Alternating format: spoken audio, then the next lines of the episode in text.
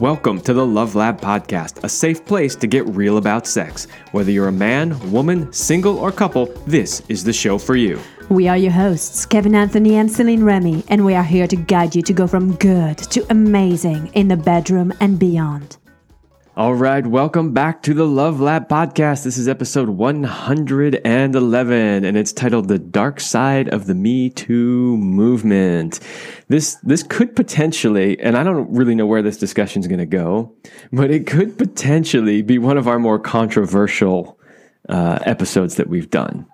Um, because I think we're probably going to get some. I mean, just look at the title, right? The dark side of the Me Too movement. Right now, we've already triggered at least 100 people just by saying that there even is a dark side to it. So um, I think it's going to be a really fascinating conversation. We have a special guest, and I'm really looking forward to, to getting it going. Yes. So before we introduce our guest, let's give a big shout out to our sponsor, Power and Mastery. So if you want to join the secret club of men who are great in bed, then check out Power and Mastery at powerandmastery.com. It is the most complete sexual mastery training for men, whether you want to have harder erections, last longer, or increase your sexual skills. So go to powerandmastery.com. So today we have Sarrah Rose with us. Sarrah Rose is a Tantra practitioner and the founder of the Tantric sex coaching service, Tantric Activation. Sarrah developed her coaching techniques by studying Tantra, mixing in evolutionary biology and adapting the method for practical use in the modern world. So welcome, Sarrah. Hey, so glad to be here. Thank you for having me. You're welcome.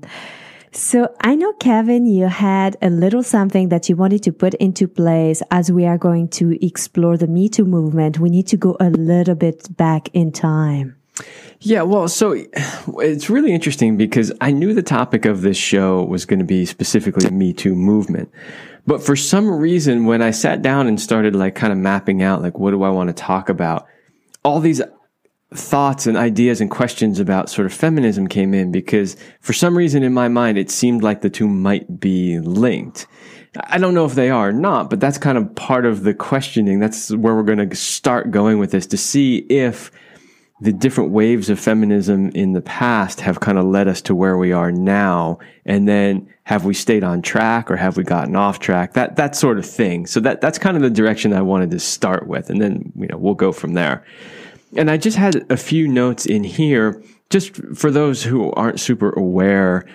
When we talk feminism, it's a word that's thrown out there that um, can mean a lot of different things because you know there's first wave, second wave, third wave. Now there's even people talking about fourth waves, possibly even fifth waves, depending on who you talk to and how you research.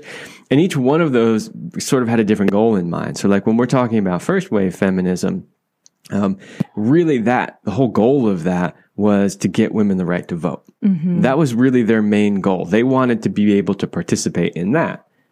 Noble goal, of course, and mm-hmm. I don't think mm-hmm. anybody would argue with that. Then comes the second wave. And the second wave was really about women being able to get the same jobs and the same pay. Mm-hmm. I don't mm-hmm. think anybody would argue with that either. I mean, of course, right? That's just a given. Mm-hmm. Then we start getting into the third wave, what I found interesting when I was researching it about the third wave is that, and I'll, I'll quote here an article that I found online. It says the third wave saw the emergence of new feminist currents and theories such as intersectionality, sex positivity, vegetarian ecofeminism, trans feminism, and postmodern feminism. And what struck me about that was it seems to have sharply deviated from let's empower women, let's get them on the same even level as men, and started going off into subjects that, while they might be slightly related, seem mm-hmm. to be not really, really related at all. And so the question that came into my head was Does the Me Too movement, is that a continuation? Like, did the Me Too movement start on the um, heels sort of of all these previous waves? Is this sort of a natural progression, or is this something completely separate from any of that? Hmm. I haven't uh, studied that quickly, so I can't give you a definitive answer. Um, I mean, there's maybe some question. I think that the the Me Too movement is is another wave of women's empowerment um, in, in, theory and in practice, and a lot of time as well. I, I there is a shadow side to that has occurred, um, but I think that you know the origins of Me Too um, really were in alignment with trying to empower women to have a voice, to be taken more seriously, to be able to be heard and respected. Um, unfortunately, as tends to be human nature, people take advantage of situations, and we've seen uh, some women, you know, make claims that have not been true, which is unfortunate for all the other women that are speaking fully, because then that um, tends to diminish uh, their credibility. And so I think we, you know, we definitely have some challenges with what's going on. Oh, yes. And we're, we're going to dive deeper into a lot of the things that you started there. Um, so I think the, the next question, be, before we go too far into the dark side and have everybody rip us apart about you're only talking about the negative stuff, right? you did mention that there have been some benefits. So the, what I'd like to explore next is like, hey, let's let's go into like what have been the real benefits for women, potentially for men, and society as a whole in regards to the Me Too movement. Like let's let's start positive. Yeah, I mean, sexual abuse is a real issue uh, for men and for women. Like, and it's something that as society we have got to like sexual abuse cannot be tolerated and so i think that that part of the me movement of really um, bringing to the the spotlight um, in both politics and society uh, that we've got to take a stand against this this kind of the, the elephant in the room, the thing that everyone knows about, no one talks about. I mean, even within people's own families, daughters telling mothers, you know, dad did this to me, and the mother's just like, shut your mouth, don't ever talk about that kind of thing. And that's not okay. We cannot do this as a society. And so really giving people the the permission, the space to to speak up about this and, and start to say, like, no, we're not going to tolerate this is very important. Um, so I'm 100% behind that. Okay, so I think that you know, as a starting point, like it had a lot of good intention and that like a lot of things, like with every movement that kind of comes a backlash and a turmoil. And, and I think that what I would love to explore is, you know, there was this whole idea with the Me Too movement that it's believe all women mentality. And it is well intentioned, but it's completely misguided and harmful and actually harmful to both men and women. And what I do see is the belief of women is Unfortunately, we are forgetting a big part that a lot of people lie, whether they're men or women, people will lie. And we forget to take that into consideration. And I was curious too, because I do see that, um, for men, there's, it could also affect how they will show up with women. Rather than being our allies, they might start to, um, maybe be more afraid or is concerned about how they interact with us. And um, and then I also see another another part in here, which is about lumping every woman together into the Me Too movement. Some women have spoken up, saying like, "Hey, uh, it's taking away from the personal individual by just lumping it into this big thing, and it kind of loses its meaning uh, for the person as an individual." So I'm curious to explore more about, from your point of view, Sarrah, how it's affecting men in general and how do you see like because when we're talking about the dark side like how this could impact the man female relationship dynamic there and and mostly in a negative way? Yeah and I, i'm just going to add to that really quick. So how have you seen it affect men but also as a tantra practitioner how has that potentially impacted your work and mm-hmm. how you work with people too yeah there's there's a lot in all of that i I think that it's important to remember that men have experienced a lot of sexual abuse as well. So this is not something that is uh, only that only women go through. And the statistics show one in two women, one in five men currently, but most of the time men don't speak up about it. So it really could that the statistics for men are higher than one in five. But regardless, that's a lot of men that are are suffering from sexual abuse. And so it's important that that is a part of this conversation. And um, I do think what I've seen is that there is an attack on masculinity and uh, Me Too has been weaponized in, to promote, to further the attack on masculinity in many ways. And so that's an aspect of movement that um, that I think is really out of integrity with what it's supposed to be doing. So um, we have seen that there, and really the the attack on masculinity comes from so much wounding I have, and I have a lot of compassion and empathy for people, men and women um, uh, that have this wounding um, that comes from their experience of, of men. Um, but we need to work towards healing rather than furthering attacks and you know using big big movements like this um, as weapons towards each other. So that's a great. I have a great follow up question for that. So you're saying that um, the movement has basically been weaponized to intentionally harm masculinity. I'm curious if you have any thoughts on why that is.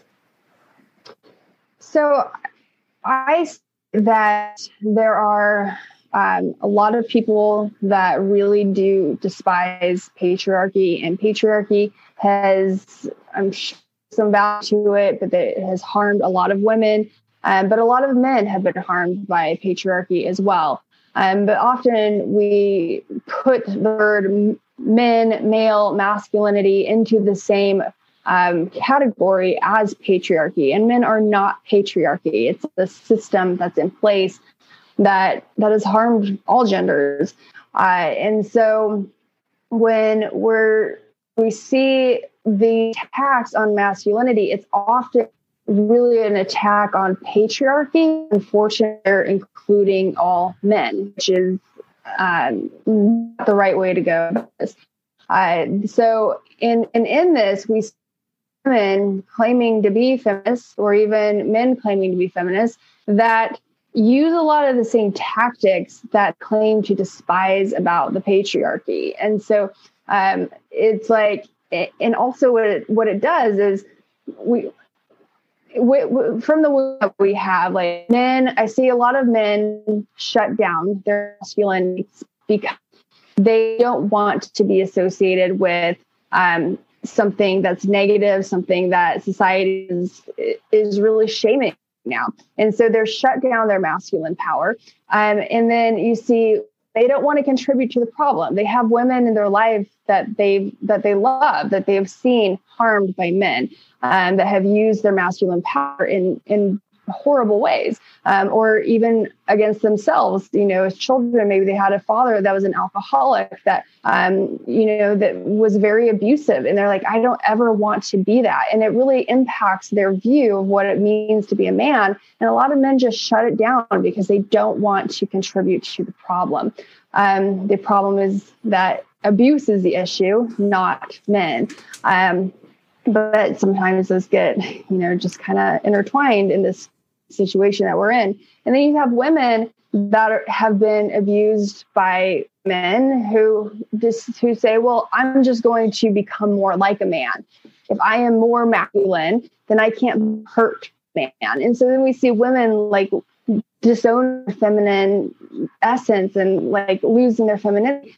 And then we got like two two genders that are kind of denying their traits, uh, their their original traits, uh, and and then all, we wonder why there's so many issues in relationship and why there's lack of attraction, and it's because we're already really messed up when it comes to this. There are so many things that you said in there that I would love to come back to, but I think Celine, you had something you wanted to share first. Um, well, I was thinking we we dedicated an entire episode on polarity. That was a hundredth episode where we're really breaking down uh, the importance of the masculine and feminine energy and really like playing with that in order to have long lasting attraction in relationships. So make sure you listen to that because Sarrah brought a really good point that it is essential for a relationship for having having like passion in a long term relationship to being able to embody both energies, the feminine and the masculine energy. There was something that I was thinking about when you said I was super curious about your opinion when uh, about when a man says he's a feminist. How do, what do you think about that? Uh, so when a man says he's a feminist, uh, I tend to think that he's supportive of women, that he probably has daughters and a wife that he respects, and that he is um, supportive of equality, things that um, which tend to be uh, part of feminism.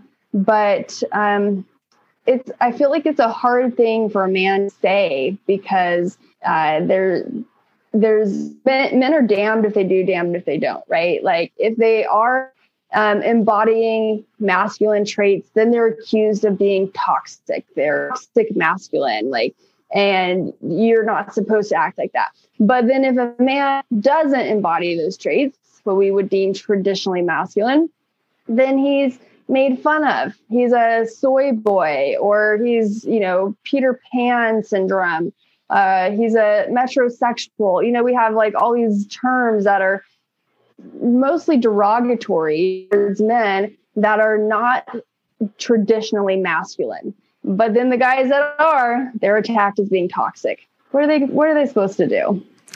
Yeah, absolutely. So I want to go back to a few things that you said before. And one of them is you made a clear distinction between patriarchy and men. And I really loved that reframe because I don't think that is really shared enough out there. There is a system that we call patriarchy that is oppressive, yes, specifically to women, but also somewhat to men as well, as you stated. And that is really separate from men themselves. And I think it's really dangerous to lump all men into they're all part of the patriarchy. So that, that was a, a really great point that I hope our listeners take away from this episode. The second thing that I want to talk about was exactly what you said, which is, you know, these well intentioned men who want to support women and feminism because they know that it's the right thing to do, that we are all equal, right? Like that's, like I said, sort of in the beginning, of course, who would argue with that, right? But yet they do exactly what you said, which is they sort of deny their masculine qualities. And I we see that because we've talked about this a lot. We've done multiple episodes on polarity and stuff like that. But what makes for a great relationship is that polarity. And we've made it very clear that it's masculine and feminine energies and that, you know, women can embody masculine energies and men can embody feminine energies. But when you have two people coming together, you need to have those opposite energies present in order for there to be real attraction and real chemistry. And so what you were describing was you've got men who are trying to feminize themselves and not have such masculine traits. And then in response, you have women who are now masculinizing themselves. Right. So we started out, I'm holding my hands up for those listening, uh, uh, on the podcast and not watching the video, but we started out at, not really opposites, but we started out sort of opposed in, in our energies and we're both coming to the center now, right? And occupying almost the same space. So uh, we see that as really destroying the polarity in any relationship. I'm wondering if in your um, teachings and in your practices, like, do you see the same thing happening? Yes, absolutely. And I mean, I really encourage men to show up strong in their masculine energy to heal the wounding that they have around masculinity. Because my the men that I work with are heterosexual men, so um, I'm not working with people that are considering themselves to be non-binary or homosexual or things like that. And people in um, that identify in different ways are going to have their own way going about this. But I specifically work with heterosexual men. And so these men, I'm like, you got to embody your masculine energy in a powerful way. And we do all the work around around healing that. And what does it mean to show up as as a man, as masculine? Is masculinity domination? Is it taking? Because often that's the way that it, it is portrayed. Um, but can a man instead a warrior? Can he be a protector? can he you know show up in those ways for the the w- woman for his daughters um, and that type of energy is so incredibly masculine and so attractive to a woman um, and it's also very healthy as so i'm curious if you have a um, a practice or something that our listeners, especially our, our male audience, can start doing right now um, to get more in touch with their own masculine power? Of course, we have our own and we've shared those online already, but I'm curious about what do you have for our listeners, for our male audience right now to start reconnecting with their masculine power? Yeah, um, one of the things that I actually encourage men to do is some sort of martial arts where they learn how to fight, where they learn how to defend and protect.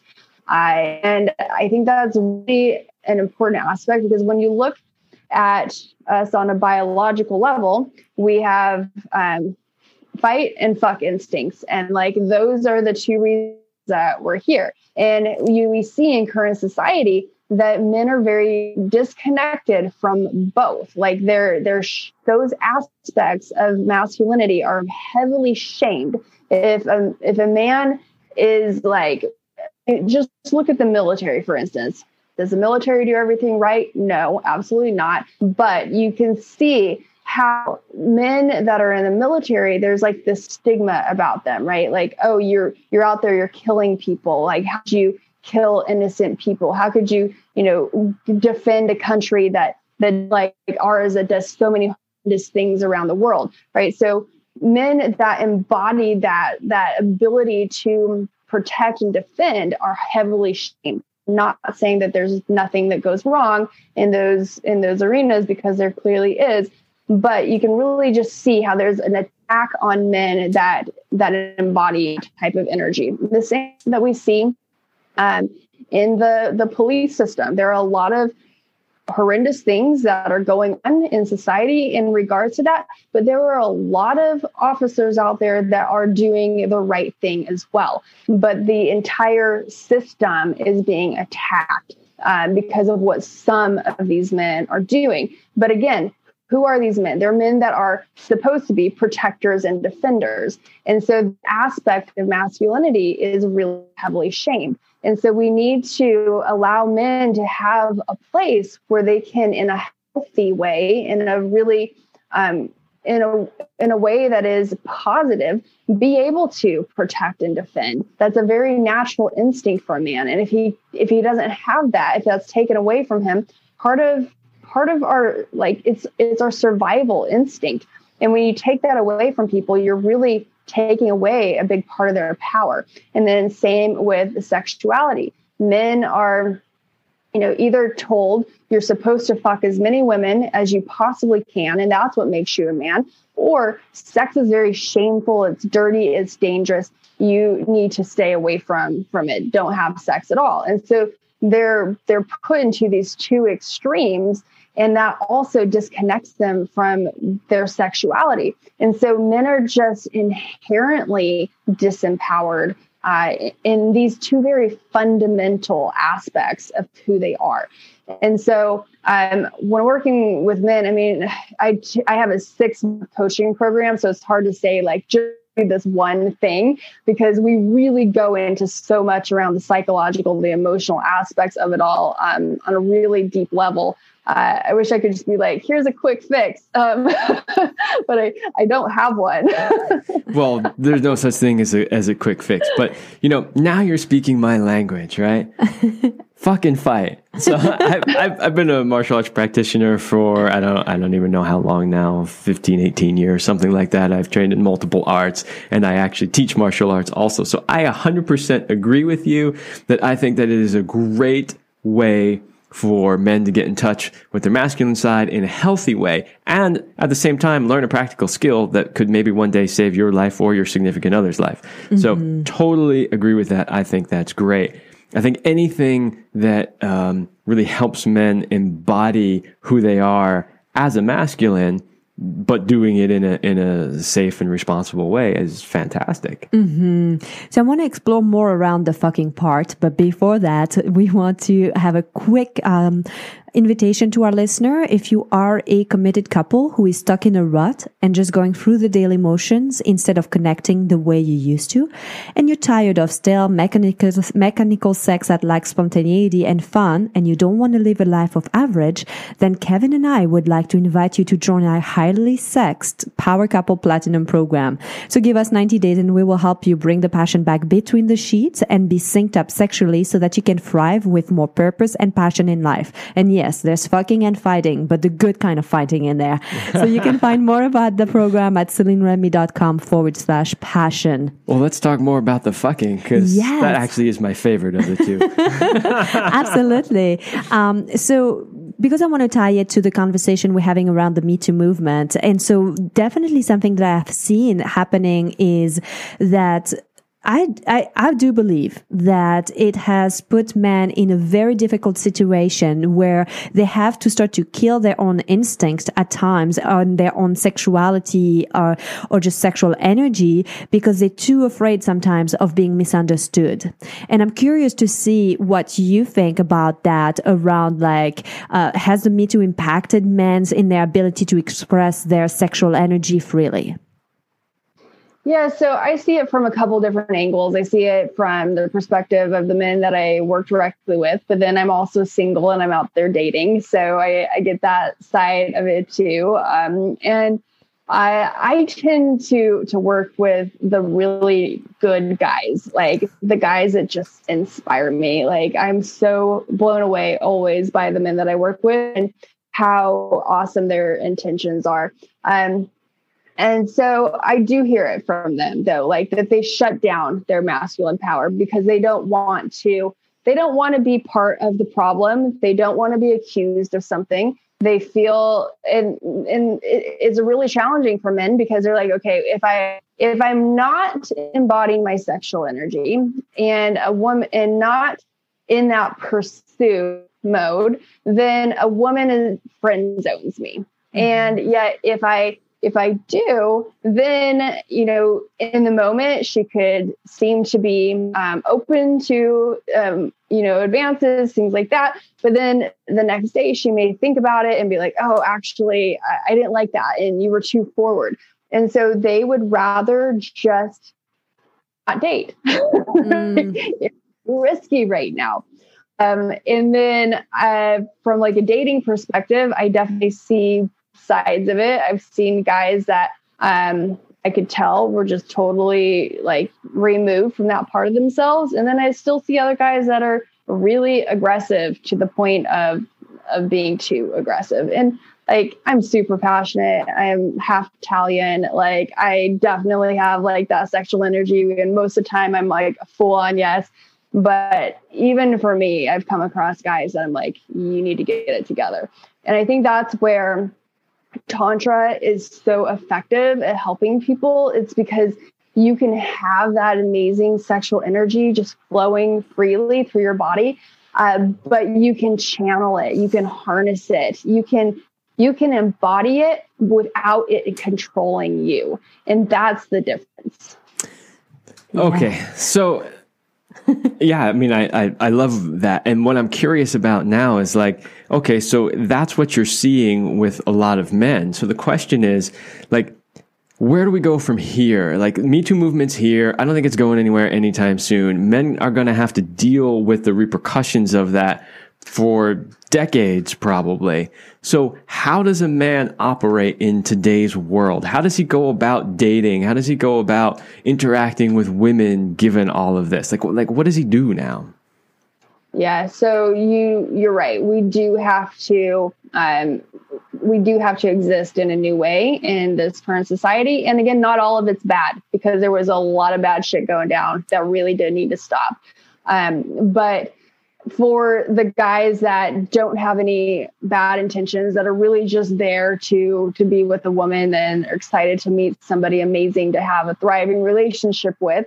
I i think that a big part of it first of all i think tantra is about to just like blow up around the world because there's so many people that really need this right now and it's really relevant for the times that we're in and it's very helpful so i think that's that's part of what we're we're currently seeing and going to see more of um, but you have to communicate. It's got to be consent, step by step, step by step.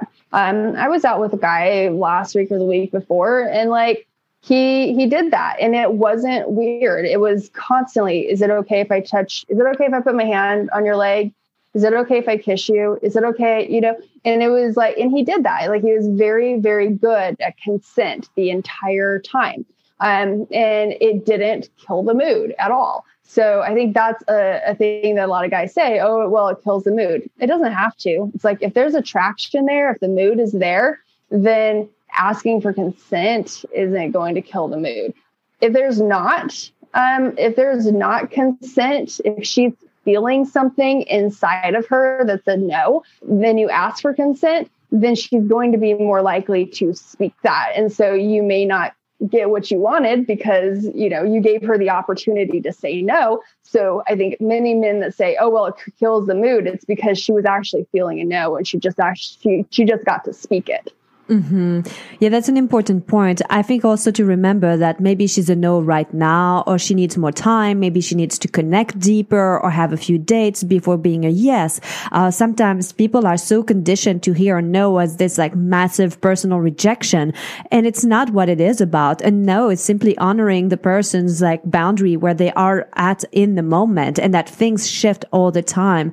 Uh, but I love that you really brought up that it's not a mood killing thing to ask for consent that it actually can enhance in in my opinion it can enhance the intimacy because then i feel more respected and and cared for by the men um, and it can create a safe container for us both to explore and play for sure Agreed. And it really is about emotional maturity, which is so important in relationship and sex and is what most people are lacking. Mm-hmm. And we are so immature when it comes to talking, when it comes to anything around intimacy, sex, relationship. We've just shut down. We're like, you know, a, a two year old that's been put in the corner, you know, you're sitting there in, in time out. And like, that's the type of uh, that's the type of attitude people come into this like oh i'm, I'm being punished i got to shut shut down you know mm-hmm. and we've got to just grow the fuck up yes we completely that. agree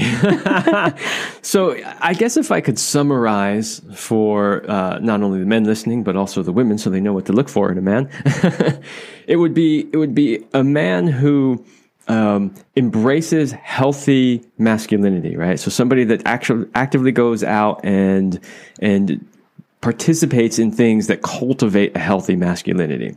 It would also be a man who has a high level of emotional intelligence or emotional maturity, as you said, or sometimes uh, called EQ, right? Um, and then also a man who um, communicates well and isn't afraid to ask for permission and do all that sort of consent stuff. So like if we encapsulated all that and we gave that to a guy and said, "Here, here's what you need to do," like, do we think that would uh, that would be a good first step towards operating in today's post Me Too society? Yeah, I do. And I I do not put this all on men. Women have their own stuff to deal with. When women have so much healing work to do, so much uh, work around their own sexuality and maturing as women. So this is not a one-sided conversation, and clearly we're speaking to men and talking about men in this in this conversation. Um, but just for the guys out there, this is not all on you. Like women have have their own their own stuff to do. Yes, absolutely. I mean, it takes two to tango, so we got to remember that. So we have our favorite question, which we like to keep last for our guests. Um, Sarrah, we're very curious. We want to know what is your best sexual talent? And I'm going to say that she also mentioned she's single. So all pay, pay attention. That's right. Pay attention, everybody. She teaches tantra. She's single. So you might want to you might want to write this down. so tell us all about your best sexual talent, Sarrah. She's blushing. oh my goodness. Okay, I will have to say my favorite thing is deep throating. I love it, but I love like getting the cock in there and like choking on it to like where my eyes are watering. And but one of the cool things is that when I deep throat, I squirt and it's just like an automatic response that happens and Yeah, it's my favorite. that might be one of the best answers we've had to that question. Definitely the most graphic one. That exactly. is awesome. So to all the men listening out there saying, "Oh, women don't like blowjobs," I'm like, that is so not true because Sarrah's into it. I'm into it. So I'm. She deep throats and, and she, she squirts. squirts. Yes, winning combo there. so now is the moment you get to tell all of our listeners where they can find you, how they can connect with you. Um, of course, we'll have the link to um, your site, tantricactivation.com um, forward slash pussyology, where they can get a free course, I believe. Uh, but yeah, just let them know where they can connect with you. Yeah, so my website is tantricactivation.com. Uh, on Instagram, Tantric Activation, same Facebook as Tantric Activation. Uh, and then on Twitter is I am Sarrah Rose. Uh, Sarrah has two R's, S A R R A H, Rose. Uh, and then my podcast is Sex and Sarrah Rose. Wonderful. Awesome. So go check those links out if you want to hear more about Sarrah's amazing skills. no, but also, um, I felt like we are very aligned. It's really nice because everything that you share are things that we have been teaching uh, on the show or in our courses. And it's nice to have other people who are sharing some of the same wisdom because, like you said, it is needed for this world. And the more, the merrier. We need to spread this message. So thank you for doing the work that you're doing. Absolutely. Thank you so much for having me. Yeah, you know, I would I would love for the listeners to remember one thing we don't give the guests the questions ahead of time. Mm-hmm. So we don't actually know what they're going to say, right? We haven't pre like discussed this. So the fact that, that what Sarrah is saying on the show happens to line up with what we're teaching, we didn't know that ahead of time. We didn't invite her on the show just because she agrees with our point of view, right? And so I think that's important because what I want people to understand is that we're not the only ones, that there mm-hmm. are other people out there who understand this too. And, you know, the more voices that we have out there sharing this, the louder we can become, the bigger impact we can make. Absolutely. Thank you so much for today's conversation, Sarrah. It's been a delight. And thank you all for listening. And we will see you next week.